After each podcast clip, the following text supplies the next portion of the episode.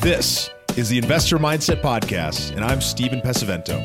For as long as I can remember, I've been obsessed with understanding how we can think better, how we can be better, and how we can do better. And each episode, we explore lessons on motivation and mindset from the most successful real estate investors and entrepreneurs in the nation. And before we jump into the episode today, I wanted to remind you guys to go grab your copy of the Passive Investor Playbook, the ultimate guide to passive investing. And you can find your copy at theinvestormindset.com slash passive. You can find that right here in the show notes. The Passive Investor Playbook is full of all the foundational information you're going to need to start learning how do you go and make those smart decisions as a passive investor? How do you go about vetting sponsors? How do you go about deciding what your investment goals are, whether you want to be active or passive? And of course, what type of investment opportunities are you looking for? We dive really deep into some great topics. We've covered a lot of these in uh, some short podcast episodes, but you can grab the full guide full of graphs, pictures, and plenty of information right over at theinvestormindset.com slash passive. Look forward to uh, having you enjoy that. And uh, let's get right back to it.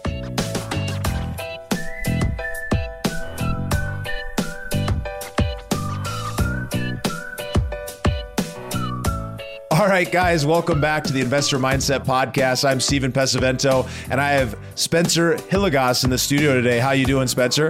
Doing great, Stephen. Thank you so much for the invite. Excited to be here. I am excited to talk with you. And as you guys probably know, Spencer is an active syndicator, uh, leading business development operations and investor relations for his company, Madison Investing. And he spent over 13 years in tech building high performance teams. And most recently, he was leading up originations at Lending Home, which for all of you single family folks out there, they've done over 4 billion transactions on the hard money loan side, over 500 deals per month. It's absolutely insane. He's now left that role and is focused on syndication full time. Uh, and he's got extensive experience both on the passive and active side. And today, uh, we're going to really dive deep into understanding how do you become an effective passive investor? How do you figure out what is it that you actually want so that you can figure out the right goals to be able to put that together? So it's going to be really, really great. You ready to jump into things, Spencer? Let's rock. All right. So, why don't we start out by taking a look back at earlier in your life? What events or influences specifically from your childhood shaped who you are today? Yeah, well, thanks again for the invite, Stephen. Uh, I'm really happy to share that story, by the way. So, I got into tech because I live in Silicon Valley. You know that that is the local business, quote unquote. So, uh, I right after college, uh, which was actually in University of Colorado. So, go Denver, go go Colorado in general. I went into tech. It was the first of five software companies. And the story I don't really bring up that often, but I've been encouraged now from our investors as well as just my friends and colleagues is I should actually tell them about this. So I actually grew up in a real estate household. Um, my dad was one of the top performing residential real estate brokers in the United States back in the 90s. And I you know reap the benefits of a really comfortable lifestyle for a, a, good number of years but he also made me work inside that business so you know i got to go to work open houses as a teenager i didn't really want to be there like i i, I kind of hated it frankly and it, it, it pushed me into tech and so in hindsight i'm like well I guess I did learn a lot. You know, I guess I learned a lot about the real estate business. I didn't invest in anything earlier on, but I'm so deeply grateful. But I will say this I watched, unfortunately, the other side of that and my dad's business ended up crumbling along with our financial footing as a family. Not many years after that. And it was because we hit some really challenging headwinds. So my younger brother got diagnosed with pediatric cancer and he you know he lived a brief and beautiful life but he did pass away and then that you know that triggered a divorce and my so my parents split up and a bunch of other really challenging stuff happened so we call that our family's kind of dark decade you know and and i look back at that experience now that i have my own kids now that I am a full time real estate investor on both the passive and the active side. And I will say that the ethos I take away from all that was you got to play financial offense, you got to play financial defense. And so for my own family, that's one of the most attractive reasons why we got into investing passively and particularly in larger types of deals. You know, we used to, we started off buying locally because uh, we were scared of doing the the turnkey. You know, in Midwest, we were scared of doing sight unseen investing uh, in multifamily in another state. So we bought a duplex. We overpaid for it. We moved on to single family turnkeys, and we still weren't necessarily getting the full passive style of investing that we wanted because we had to pick up the phone and manage a property manager. So on the story goes, I will just wrap up by saying, man, I'm so grateful to have found an actually truly passive type of investment. So much so that like I decided to quit and retire my uh, my W two tech career of 13 years that I worked so hard to build, uh, and now do it full time to help other people kind of get there faster than we did um, along the way. Well, well, what I think is amazing here, Spencer, is I'm glad that you're sharing it with listeners, is because you grew up in this real estate household. But what I know that you maybe didn't share is that you really didn't want to go down this real estate path. You saw that lifestyle, and I imagine was your family working on the brokerage side? Is that right? That's right. Yeah, yeah. My dad was a full time broker, residential, and did very well. You know, but I also saw, you know, what happens when you stop working because you can't or something happens. You know, and, and so I I took that away as a key learning, which was wait a sec, if I stop working my W 2 career, like the income's going to stop flowing, just like a broker, just like a flipper, just like a wholesaler. And, the, and these are respectable trades. You know, I'm not, not commenting on them being good or bad. It's just the way the income flows. And so he was a broker to answer your question, Stephen. Yeah, no, absolutely. And I, you know, I've been flipping houses for a long time, and there's a reason that I made a decision to switch uh, my focus and really upgrade and up level to focus on multifamily because when you are flipping, even if you've got a company, and I had 15 people working with us, partners, and at the end of the day, if if if you stop working as the owner, yes, it's possible to put people in place that'll manage and oversee these things. But in a hustle type business like brokerage, like flipping, like wholesaling, it requires owner operators being in there, seeing what's going on. And it's rare, though very possible, it is rare to see uh, companies that are running with those folks in place. So I think that it's amazing because you were you wanted to avoid getting into real estate uh, for a long time because you saw it from one angle. And then you were able to see it from a totally different direction. And thank God, thank goodness you were able to because, you know, obviously it's afforded you some really good opportunities, especially to go out and do something that you love right now. Nailed it. Oh, man. I, I really appreciate the way you framed that because that is where I hear every day. I mean, I'm sure you do as well, Stephen. Like, we, we hear from investors that are finding us for the very first time. And just last week, I was talking to a former colleague of mine. We had never talked real estate ever. And I knew them from back in my tech career. They reached out because they wanted to, to learn about what's all this real estate stuff you guys do.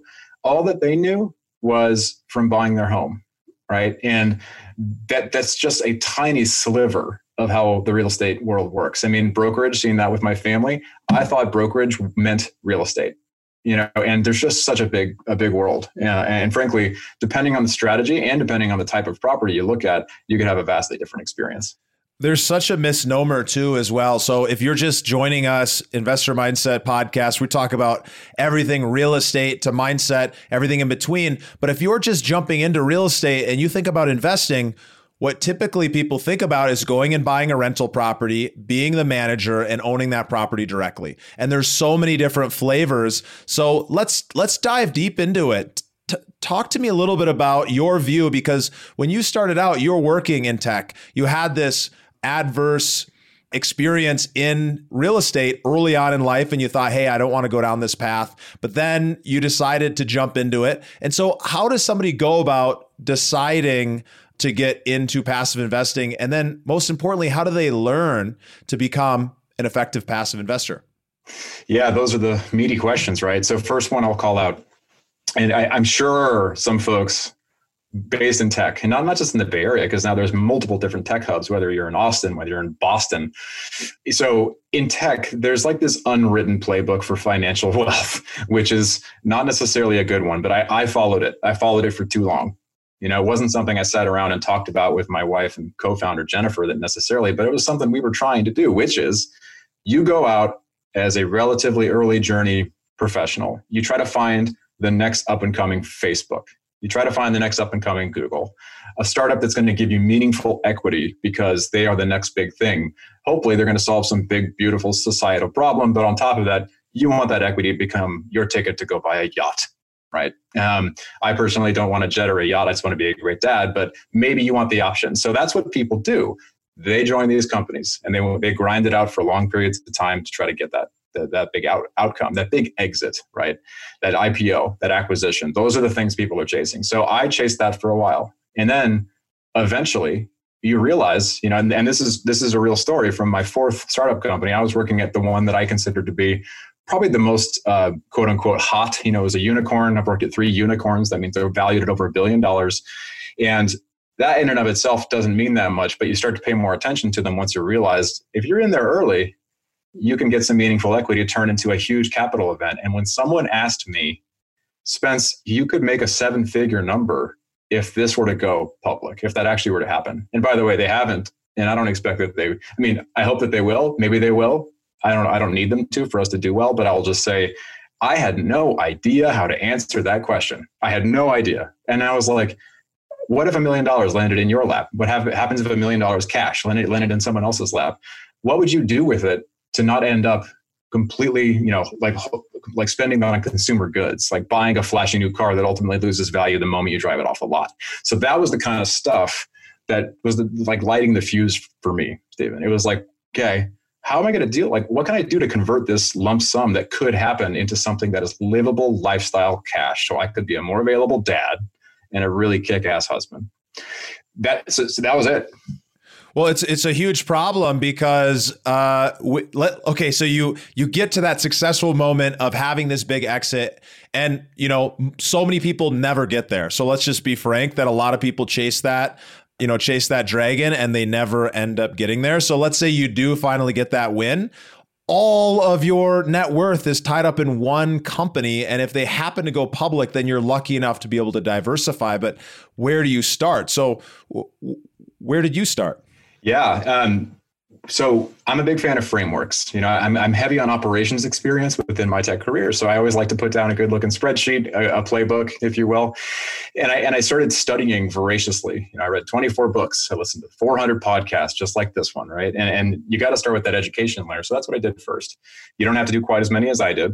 You know, if you want to be a passive investor, most people do what we did first. And we stumbled through these stages, Stephen. We went locally with an infant in the car this is a few years ago now, but we drove around all summer to try to find a local rental property. And it was because we weren't ready to take that leap and go buy something sight unseen. It was too scary for us. And we dropped way too much capital on something. And we spent, it was a $430,000 duplex in Vallejo, California. We still own it, it's cash flowing but we did that and we, we, in hindsight probably wouldn't do it again because that dollar could go a lot further if we had spent it elsewhere i'm happy that it, we get any cash flow from it it's in california right that said we then mustered up the courage to go and invest t- uh, turnkey so we bought you know pack basically over time of single family homes in Kansas City, and we still own them now. And so they are, as opposed to four hundred and thirty thousand dollars on a property for two hundred and fifty bucks a month in cash flow in Vallejo, California.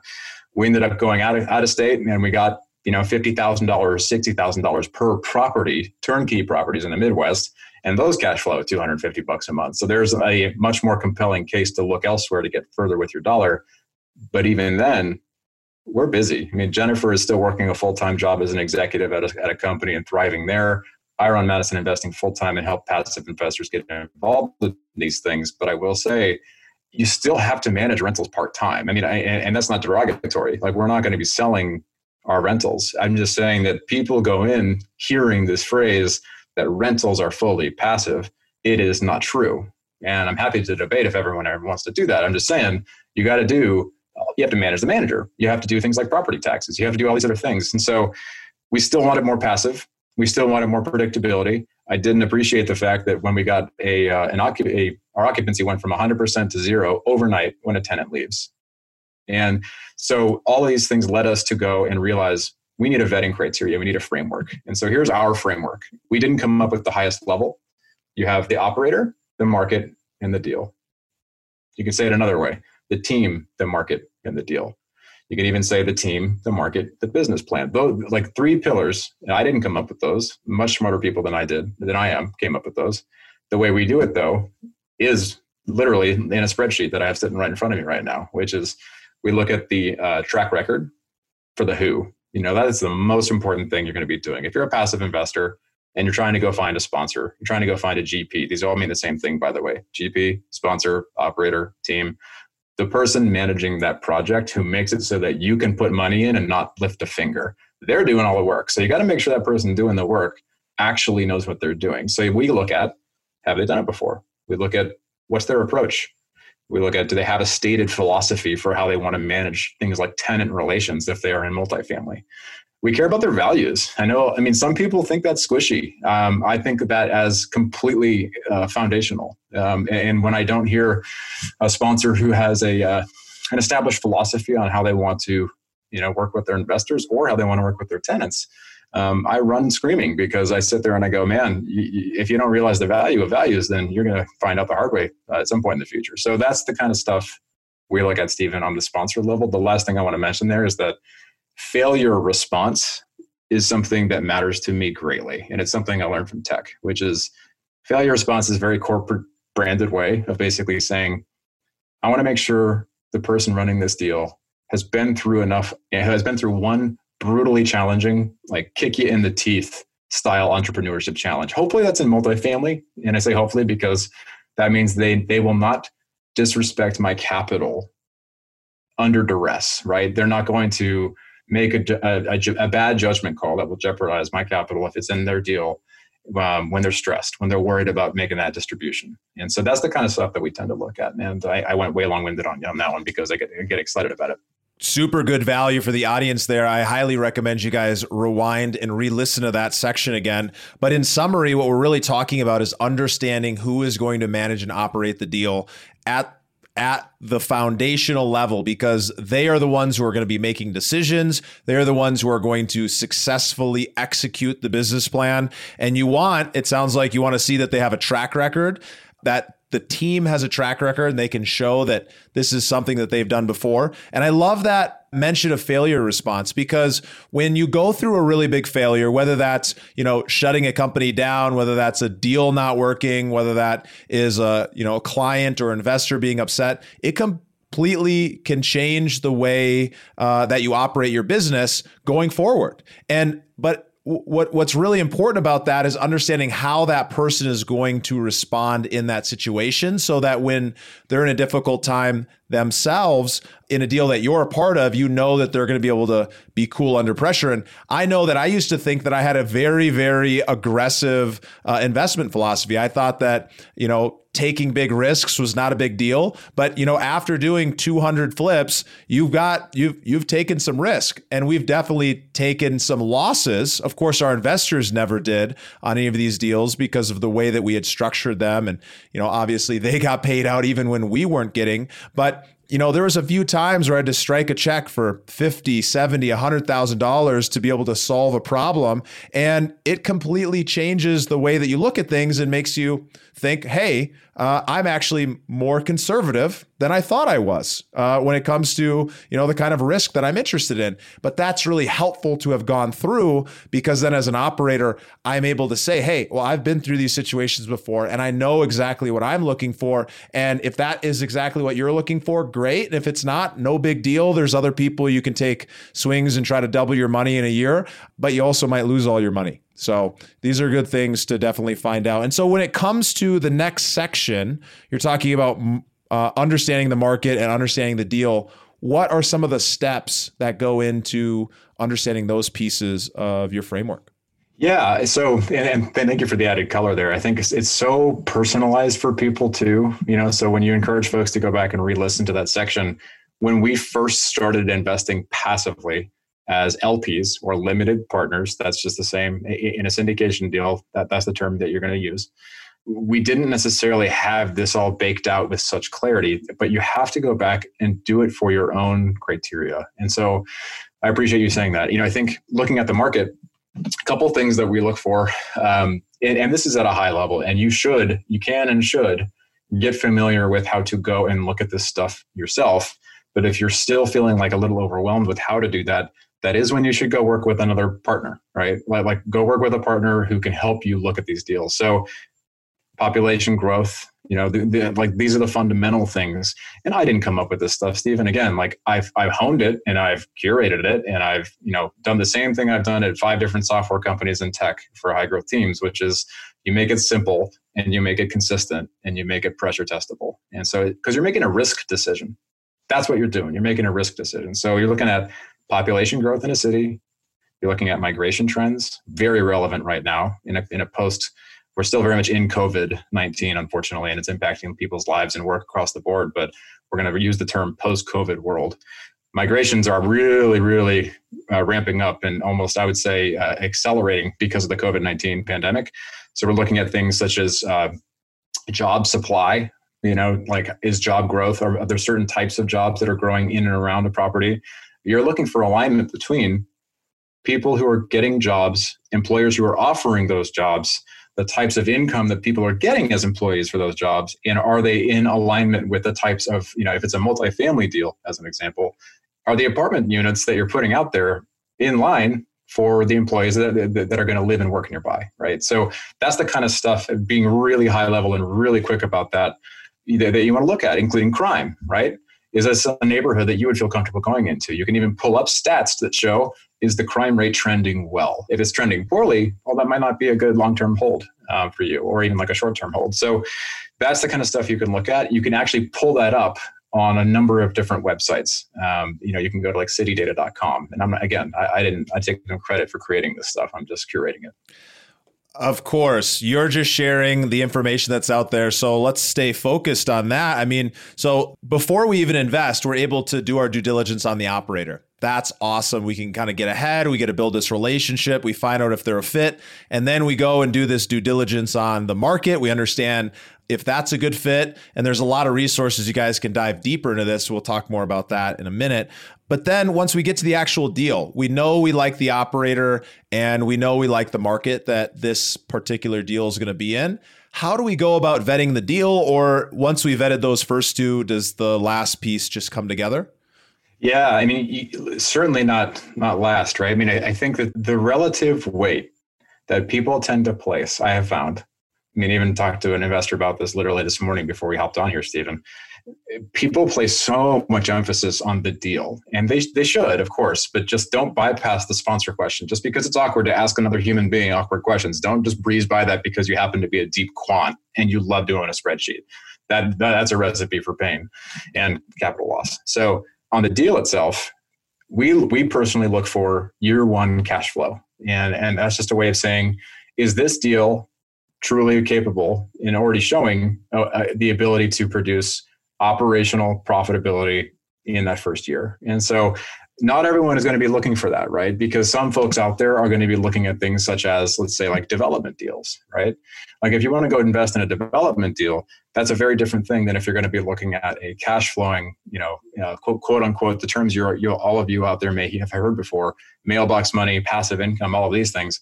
That tends to come from cash flow, and the cash flow is coming from a an operating uh, facility, right? Like or, or apartment community. So that's the kind of stuff that we look for. We do also want to make sure that things such as rent, you know, like like rent and rental income is the biggest lever that is typically coming in from these things. It's the biggest lever you can pull. You want to actually increase them responsibly, you know, and and you got to be realistic about how much you're going to do it. So like that that's a really really specific example of one of the many many many things that we look at in like a list of like 70 plus points of criteria in our vetting framework that we use. And we want to make sure that this thing can withstand scrutiny. And so at, you know, from, for my own business and for our own purposes now, we have taken this diligence process so seriously that we started doing some things that apparently, you know, they're not that common for, for folks that are co-sponsors such as ourselves, where we find the, you know, we find the relationship, we vet the deal, now we even we go pay you know 600 bucks to go pull a background report just on the sponsor themselves with their permission ahead of time. Don't want to creep them out. And then we also we, we hire a third party analyst and who's been helping us now on many different deals and we're willing to pay 800 to 1000 bucks just for her to go use her 30 years of experience and rip up the pro forma to see if it's going to be something that's viable you know? And that's in addition to my own personal review. So it's all of these things together and we're just barely scratching the surface. But that's the kind of stuff you got to look at. Um, is occupancy going to be uh, possible to maintain? Is it a full facility? Is it going to stay full? And last but not least, we're in the middle of a recession. cash reserves are very important. I think that uh, you don't know what the future will bring. And now more than ever, uh, I think it's important for people to make sure they do have some buffer baked into their projects and they have ample cash reserves.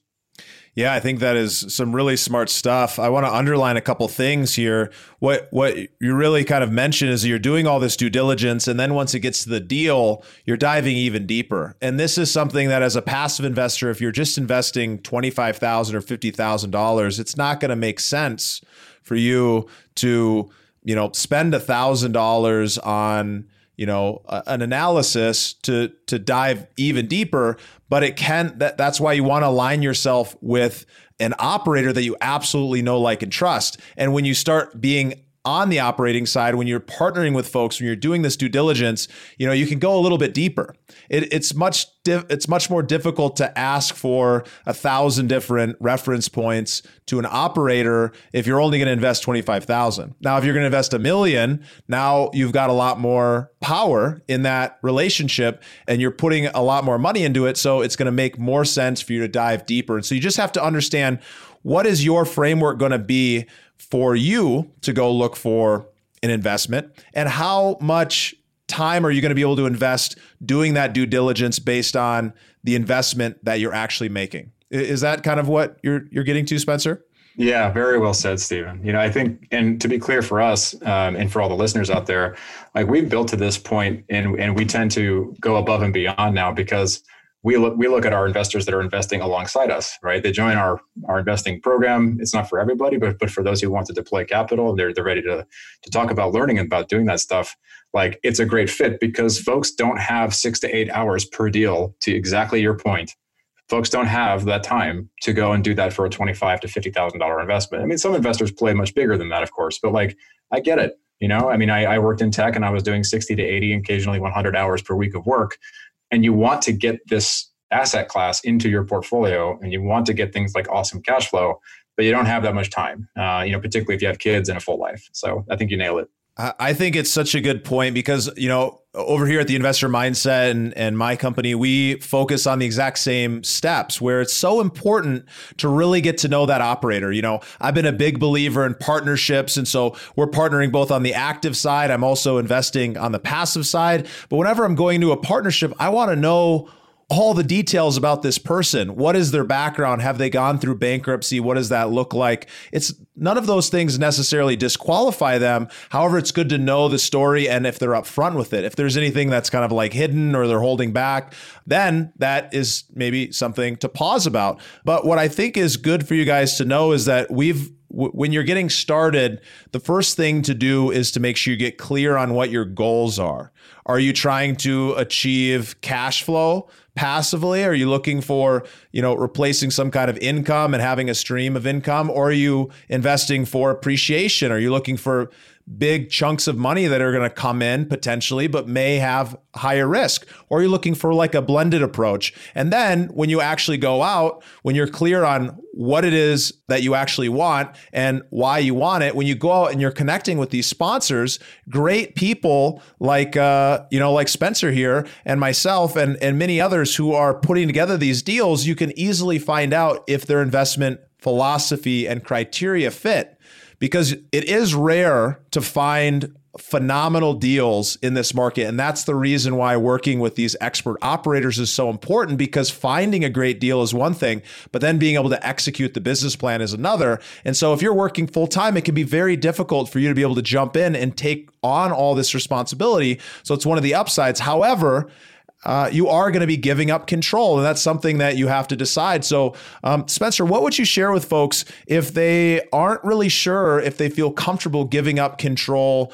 To an operator to make decisions on the day to day basis for that investment, and what direction might they want to go down if that's the case for them? Gosh, that is such a relevant question. Um, so, literally, Stephen, right before we got on today, I wrapped up a new investor onboarding call, really great one. And I bring it up here because this person has done extraordinarily well. You know, they got into crypto very early, so they've gotten some. They've got more capital than they know what to do with. But he wants to go deep into eventually becoming active in real estate. But he admits up front, very sharp dude, that he can't necessarily jump in and become all active right now. And so, what he wants to do, he owns a rental, you know, somewhat locally in the expanded Bay Area, and he decides, well, do you think it makes sense, Spence, to just invest in one of these things or two of them and I can learn by watching and, and just see how it goes. And then eventually, you know, start to talk about maybe getting active over time. And that's actually a relatively common strategy now. I'd say that um, at least a couple dozen people in, in our investing program, our passive investing program, aspire to be active or already are to some degree. And so I think a lot of times, man, people, myself included, Stephen, like we tend to really put ourselves through the wringer trying to find this perfect uh, binary decision. And meaning, I'm in real estate and I do this asset class, and that is all that I do. I don't think that's necessarily the right decision because sometimes success comes with an and instead of an or. Maybe it is the smartest move for someone to build a passive investing portfolio that has rentals and syndication and crypto and all this other stuff. So I just want to bring that up because you don't have to make that decision in a master plan for your 10 years of financial freedom from right now, if that's your number, right? You can just go out and try. Just try. If you have the capital and and, and the appetite to try, then go do that. And, you know, and and you know, and other investors working with us, and they they actually invest across I think six or seven different sponsors, um, and we're thankful they're working with us on a deal right now. But like all that said, you don't need to have the answer for the super long game. You should be clear to your point, Stephen, on your goals. And if your goals are nothing to do with cash flow, then don't necessarily go stare at cash flowing deals. I mean, you, you could be happy with a number of other asset classes if you wanted to, or strategies with, with, with the asset. So there's options.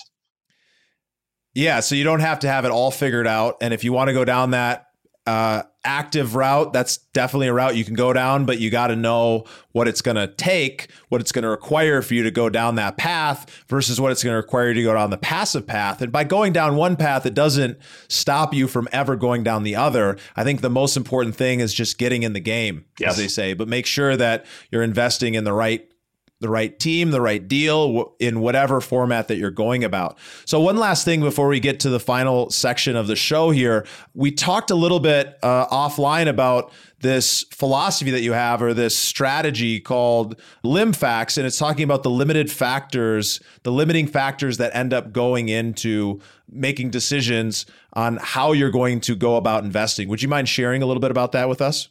Yeah, and, and I really appreciate the, the tee up on this. You know, I, I, this is very nerdy, um, but I have actually applied this in our own life, and, and, I've actually coached some other people with it too, and they, they've told me they find it useful. So I really appreciate the chance to share on it, Stephen, which is uh, limiting factors. So LIMFACTS, I learned this from a, a mentor of mine in the corporate world.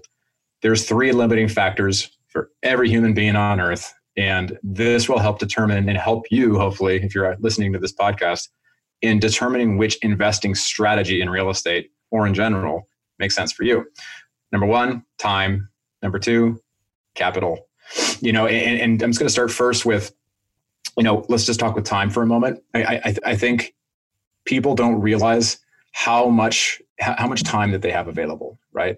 And I think if you decide to start limiting the amount of time you spend on things like I gave up my Xbox when I first got into this stuff and I miss it dearly, you know, but it, but if you decide that you really want to go learn about this stuff, looking up a passive investing opportunity is going to require some of your time.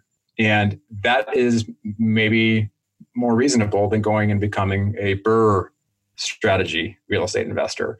If you want to go become a lead sponsor or a GP of a deal yourself, you probably and you're, you're strapped for time you probably don't want to go down that path. So time capital and expertise. Expertise is the third one i forgot to mention. So time take take an audit. Just look, look how much of it you have. You shouldn't necessarily go for a super active path on on nights and weekends. And if you have kid two kids full full demanding career you can you can try but then you'll join the long list of other people who eventually come back around to realize passive is the right move and you will have saved lots of heartburn as well as capital along the way. The capital constraint this is not just financial. This doesn't mean you just have money. This also means you have relationships. You have access to those relationships, human capital, right? Um, you got to know who to invest with. You got to know who's out there finding the access to the very finite number of deals that are out there. So capital matters. And it, yes, it is financial capital, it is investable capital. If you don't have a regular source of 50K increments, which not that, not that many people do in the big picture, then you probably shouldn't go be out regularly investing. I mean, I don't want to scare anybody here, but like regularly investing in syndications if you only have 50k and and you have that earmarked for like your big investing plan that will not be a great fit for big investing in these deals. You got to go find an engine to get more capital and then invest them too. And there's ways to do that. So, last but not least, expertise. Man, in residential, getting into that space, you, there's a unique knowledge ramp. Like before you became a very successful flipper, Steve, you probably had to ramp up on things like rehab. You had to go look at how to get bridge loans. You got to go get you know investable capital, all this stuff. Multifamily, pretty different ramp, and it's it, it's a big ramp up on knowledge. So if you aren't prepared to go nerd out as as crazy as I as I did, or Stephen did, as other many others did, reading 24 books and 400 podcasts. Maybe you don't have to go that hardcore, and then learning all this stuff by doing on your free time while you're working a full time job, then you should really be thinking about the strategy that matches your needs. So, time, capital, expertise. That, that that's the LIMFAC uh, framework that uh, I just butchered, but uh, that is the one that I help coach people on typically when they're asking about should I do single family rental? Should I go flip? Should I get into multifamily? Oh, should I do it myself or should I syndicate? And it's like, just slow down go audit. Go look at your calendar first. Go look at your bank account. Go look at your relationships. Look at your expertise. I think it's such a good point because sometimes people want to try to do way too many things. They don't really have the time in order to be able to do those things. And so being able to figure out well what is going to be the best fit for you? What's going to be the best fit for your goals? And then getting into the game by by getting started there. So that's awesome. So as a reminder guys if you are just joining us i really strongly encourage you to hit that subscribe button so you don't ever miss another episode of the investor mind mindset. And if you have been listening, if you've already listened to over three episodes, it's time to pay the piper. This is a free show. So give us a little bit of support by going and dropping a five star review and a written review on your favorite podcasting app. If you don't love the show, drop us a review that matches whatever your feelings are. But reviews are really helpful for us to reach many, many more people. So we've made it to the growth rapid fire round where the questions are quick, but the answers don't need to be. Tell me, Spencer, how do you find success and what is success to you? Success to me, Stephen, is being a epic dad and you know husband. Um, it's very different than some people out there who want to go buy a jet. I have plenty of respect for people that want to go do that. That is what success looks like to me: is to be a great dad, a husband, and uh, have control of our time so we can go travel with our kids when they grow up a little bit more, and still leave some time to go play in a punk band or a metal band every once in a while, which is what I haven't done in many years. Oh, that's so cool. I love that. What are some of the keystone habits, the ones that you do on a daily or weekly basis that have led to some of this success? Yeah, uh, running is like my uh, meditation. Um, I don't run fast, but I run far. And so, what I'll do, the way I can get to 400 podcasts listened to uh, within a condensed period of time is because I'll pop in a podcast or an audiobook. I will then run for an hour you know, I literally just go over from where I live here in Alameda, California, over to the island across the way and run around that island for an hour, listen to a book. And now that's the only type of multitasking I can endorse. So that that's got to be mine. Is running and personal education blended is is great. It's a huge. That's one of my favorites as well. Every single morning, a little mindset, a little little audio, and a little run.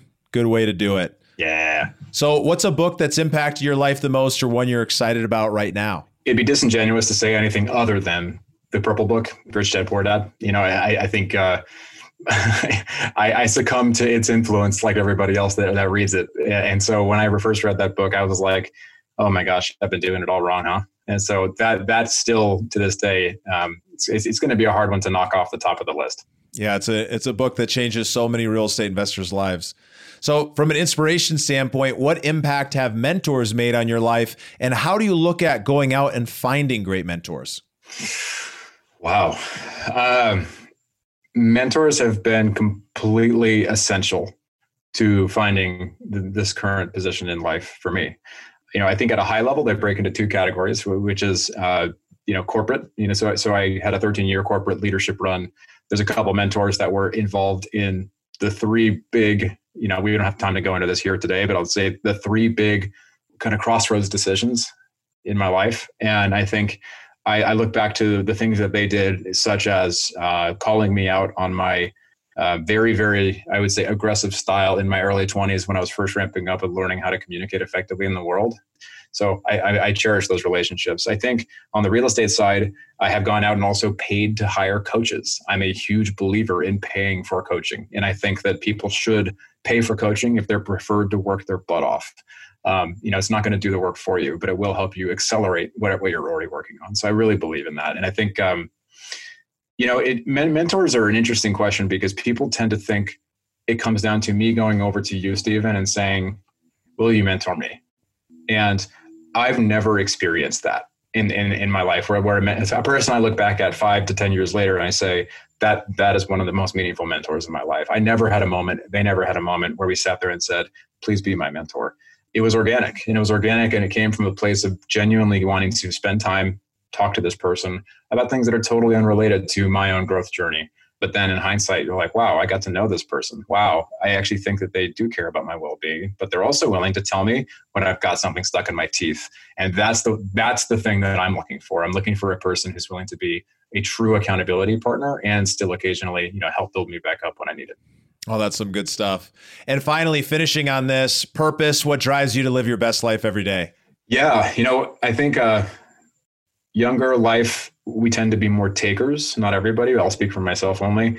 And I think right now I would like to be, I, you know, I, I want my gravestone to read that I gave, right? Like I, I wanted to read that I was actually willing to be to give more than take, and uh, that starts with being a great dad uh, and a good husband, but it also starts with being like impactful to those around me. So I want to I want to ensure that I'm focusing on giving back to others, and we do we do that in a variety of ways, not just financial donation, but also in terms of helping others along their journey and doing that without having to accept things like like a coaching fee. So um, yeah, that's got to be my my my big why.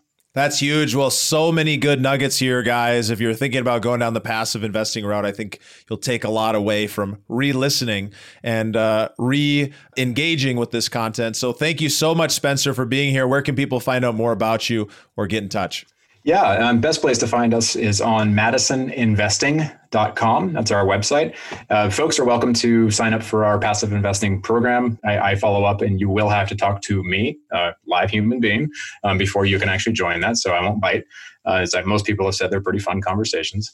And then on LinkedIn, I'm very active. So on LinkedIn, that's like our social network of choice, and I'm on there every day, uh, starting discussions with folks and just trying to help up level people's knowledge around this stuff, and occasionally getting silly and trying to crack a joke. So come on and connect. Wonderful. Well, hey, take advantage of the opportunity, you guys. Uh, it was so great talking with you. And I'll leave you guys, as I always leave you, with a reminder to live a life worth inspiring others. And you can do so today by applying some of what you learned here from Spencer about how to go out and put together uh, the right goals and how to go out and find the right folks to invest with and actually taking action putting this into application, putting it into action so that other people can see your success and see the way that you're living your life and go decide to live it that way for themselves as well. So thank you so much, Spencer. And I look forward to the next time we get to hang out.